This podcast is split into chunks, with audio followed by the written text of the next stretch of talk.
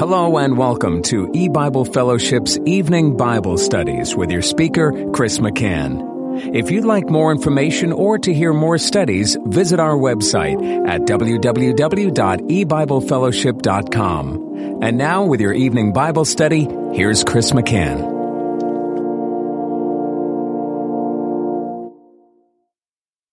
Good evening and welcome to eBible Fellowship's Bible study in the book of Genesis.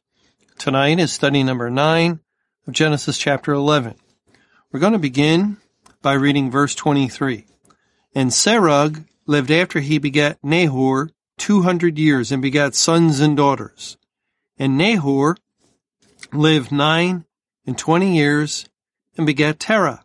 And Nahor lived after he begat Terah 119 years, and begat sons and daughters. And Terah lived 70 years, and begat Abram, Nahor, and Haran. And I'll stop reading there.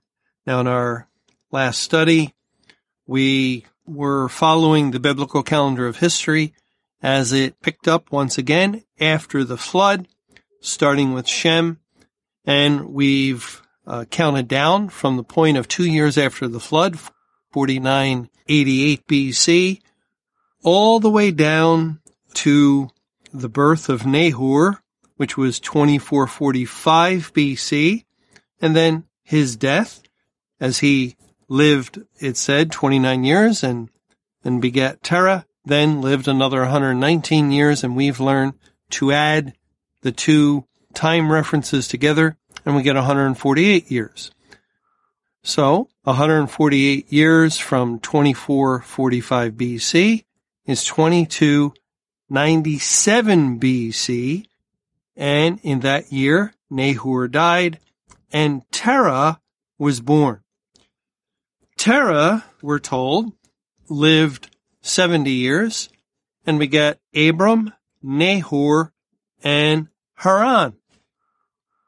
Now, as we began to discuss in our last study, God has been primarily using Bible calendar reference patriarchs from Adam and an immediate son thereon.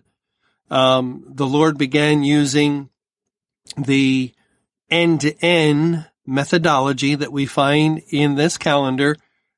The year 1. Biblical calendar reference patriarch died that same year.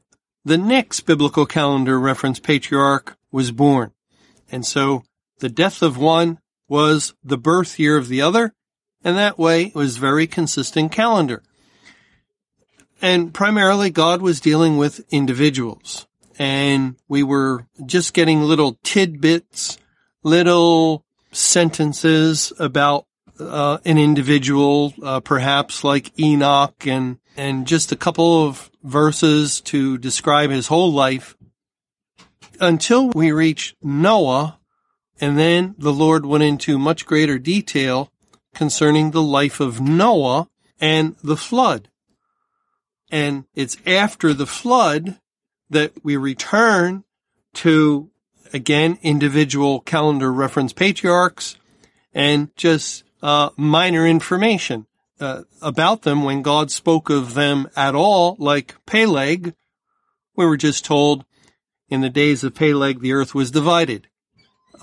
Just a sentence, a small sentence. In the days of Peleg, the earth was divided, but really there was an enormous teaching involved with that one single verse.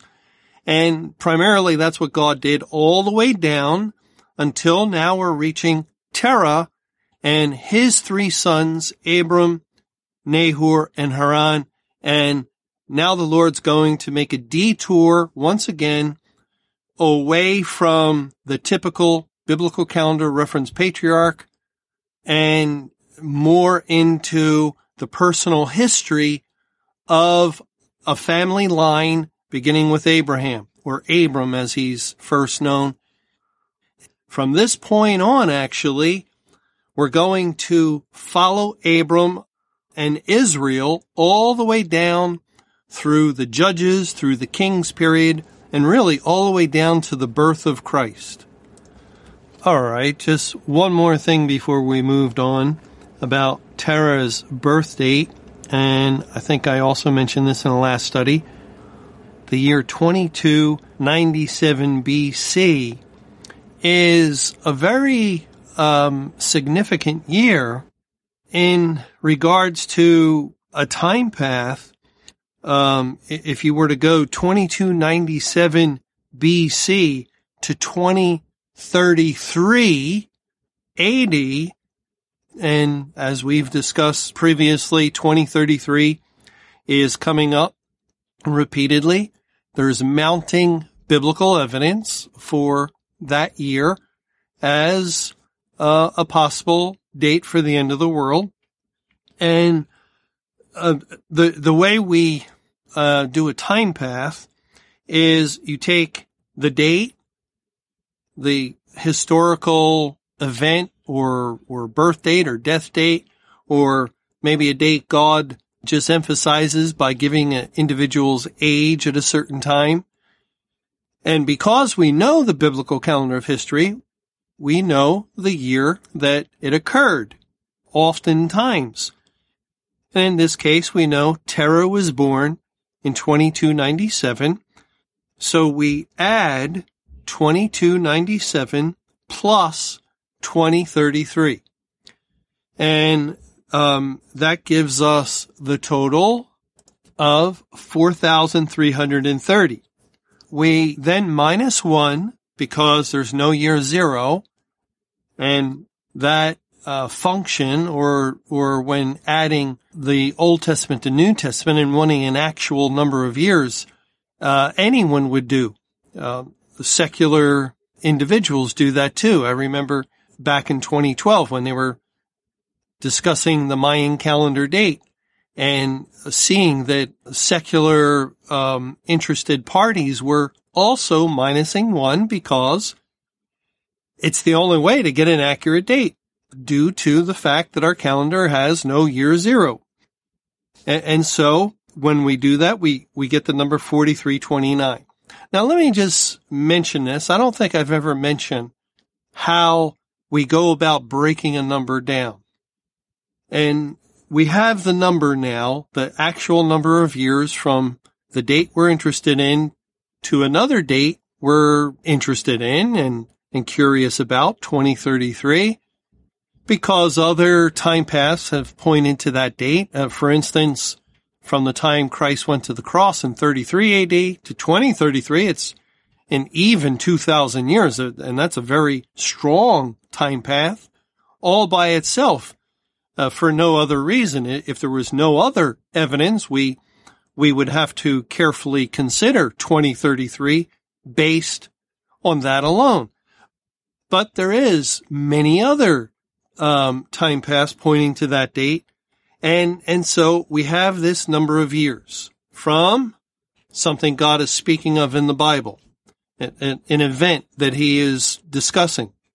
And by the way, concerning this birth year of Terah and concerning what we're going to read about him and his 3 sons and their movements from Ur of the Chaldees to Haran, and then Abram's movement into the land of Canaan along with Lot, we're going to find a spiritual picture that does relate to the end of time or to the end of the world.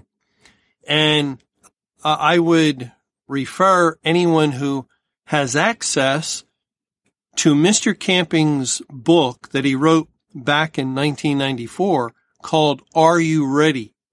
And in that book, he went into considerable detail laying out the time path or the historical information we have here concerning Terah and his sons and the 3 sons and the spiritual significance of their movements or lack of movements. And we're not going to get into that yet because, it's not until actually we reach chapter 12 that there's been enough happening or history has played out to sufficiently to a degree that we can then we wouldn't have to skip ahead, which we would have to do now in order to discuss it. But just to point out that Terah is an important figure. He's an important character in biblical history, and so are his three sons. And of course, we know that of Abram, but the other two also have a spiritual role that they play. And so when we find that from Terah's birth date, 2297, we get this number 4329, and then we go about breaking it down. Now, since it's an odd number, if it were 4330, that would be calendar years, and we would start with that and try to break that down, but I didn't find anything breaking the number of calendar years, 4330, down, but I did find something significant breaking down the number of actual years once we minused one. So, again, how does an individual, and of course, breaking down a number is part of Bible study. And so we should know how to do it. How does an individual know how to break down a number when they have a whole number like 4330 or 4329? Well, number one, you need a calculator. And then what you can do, let's work with the odd number of 4329. We're interested in certain biblical numbers, like the number 3, 7, 11, 13, 17, 23, 37, 41, 43, and even numbers like 127, 153, and things like that. But we're interested in these numbers, 40, the number 10, for even, 2, 4, 6, 8, 10, 12. So they all have some spiritual significance. But we know with an odd number, 4329, we're going to start with an odd biblical number, and I always start with the number 3. And you divide 4329 by 3. Does it divide? Yes. And not only that, but in this case, you can divide it again. So as you have 4329, divide by 3, it breaks down to another odd number. Then you divide again by 3, and it divides again. So 3 times 3 is built in to this number. Well, then you go to number 7. It doesn't divide by 3 again, and I would try it a third time, but it doesn't. So you go to the next number, and actually, let me pull out a calculator and do this. I was just speaking from memory. Okay, 4329 divided by 3 gives you 1443. Divided by 3 gives you 481. Now I'm going to try it again. Divided by 3? No, it didn't work. It gave me 160.33333. So it didn't come out to a full number. So I go back to 481 and I try by 7. And again, it doesn't break down. So I go back, 481, divide by 11. No, that didn't work either. Then I go back, 481, divide by 13, the next odd number. Oh, that worked. That worked. So 13 is in, and then it gives me the number 37. And so that would be the breakdown of the number. You go 3 times 13 times 37, 4329. And that's how the number breaks down. And every one of those numbers is biblically significant. Actually, extremely so. In this case, number 3, purpose. It's doubled. So there's added emphasis, 3 times 3. Number 13, end of the world. Actually, the Bible indicates the world will continue 13,000 years or then the end would come, and the end stage of Earth's history started in the year 1988. It was the beginning of the Great Tribulation. And then there's some years tacked on. So we have God's purpose stressed, emphasized for the end of the world, and then the number 37, judgment. And of course there's judgment at the end of the world. Now again, we're not going to get into the details. Anyone that has Mr. Camping's book, Are You Ready?, can search and look it up.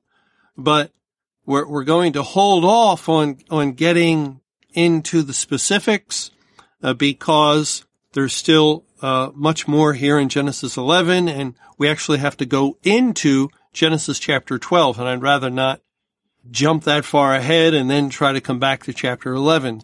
So we'll just keep this in mind. This is a very strong time path to 2033.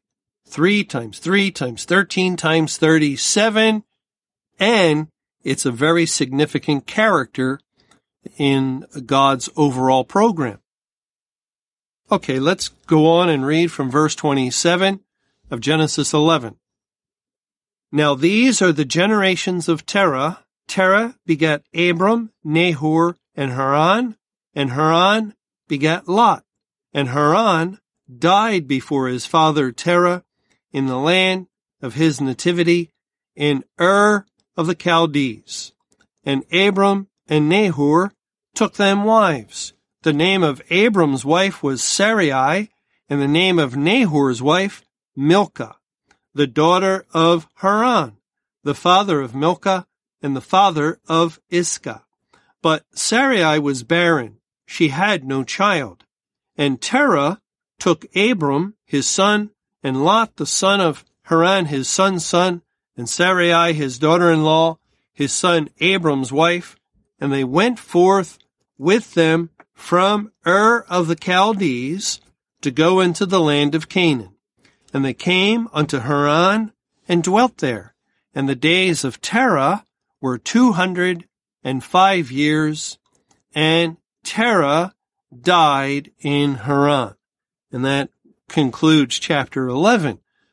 Now, we've already seen that Terah begat Abram, Nahor, and Haran, and it is because of additional information that God did not give, for instance, with a great many of the Bible calendar reference patriarchs when he said that they begat so-and-so. We understood it that was not an immediate son.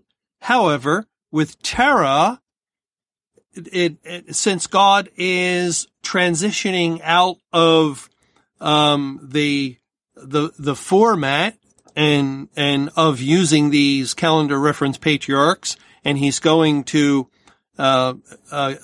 get very personally involved in the lives of Abram and his descendants, the additional information makes it clear that Terah was the immediate father of these three, Abram, Nahor, and Haran.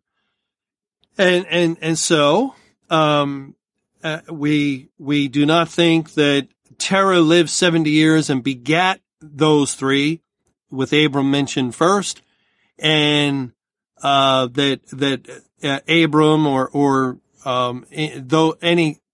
one of the sons was not born at that time. Actually, it was not Abram who was born when Terah was 70. It must have been either Nahor or Haran. They're not triplets. But again, remember, we mentioned how God did this, following, it seems, a pattern in Genesis 5 as he was going down through history with end to end. Biblical calendar reference patriarchs, one died, same year the other born. And then He was emerging from that pattern as he was about to reveal details in the life of Noah and the flood.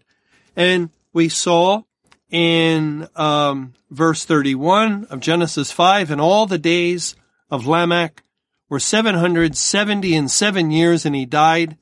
And Noah was 500 years old, and Noah begat Shem, Ham, and Japheth. Again, three sons. They're not triplets. God, for his own purposes, stated it this way. And Shem listed first. Shem is listed first, and after the flood, the biblical calendar picked up with him, just as the biblical history is going to follow Abram. So Abram is of greater significance than the other two brothers. The Shem was of greater significance. It's the line that most identifies with God and his kingdom, and they're listed first, even though Shem could not have been born when, as it says, Noah was 500 years old. Well, why couldn't Shem have been born then? Because, remember, we read in Genesis 11, verse 10, these are the generations of Shem. Shem was 100 years old and begat Arphaxad 2 years after the flood. The flood occurred in Noah's 600th year, and since Genesis 5:32 is saying Noah was 500 and begat these three, or those three are named, that would mean that 100 years later, at the start of the flood, if Shem were begotten when Noah was 500, he would have been 100 then, and then 2 years after the flood, he would have been 102. But that's not what Genesis 11:10 told us or reveals. It tells us that he was 102 years after the flood, which means that he was born when Noah was 502 years old. And then 100 years later, 2 years after the flood. Therefore, it was either Ham or Japheth that was born when Noah was 500. One of them would have been the elder brother, not Shem. And it's the same case with Abram. We'll find, based on Terah's death age and based on Abram's age as he leaves Haran and enters into Canaan, and God gives us his age, we could understand that he's doing so upon the death of his father. And so that means that Abram was born much later than Terah's 70th year, and we'll discuss that when we get into some of that other information that I mentioned, the spiritual significance of Terah and his three sons. So, as we read now in verse 27, now these are the generations of Terah. Terah begat Abram, Nahor, and Haran. And Haran begat Lot, and Haran died before his father Terah in the land of his nativity in Ur of the Chaldees.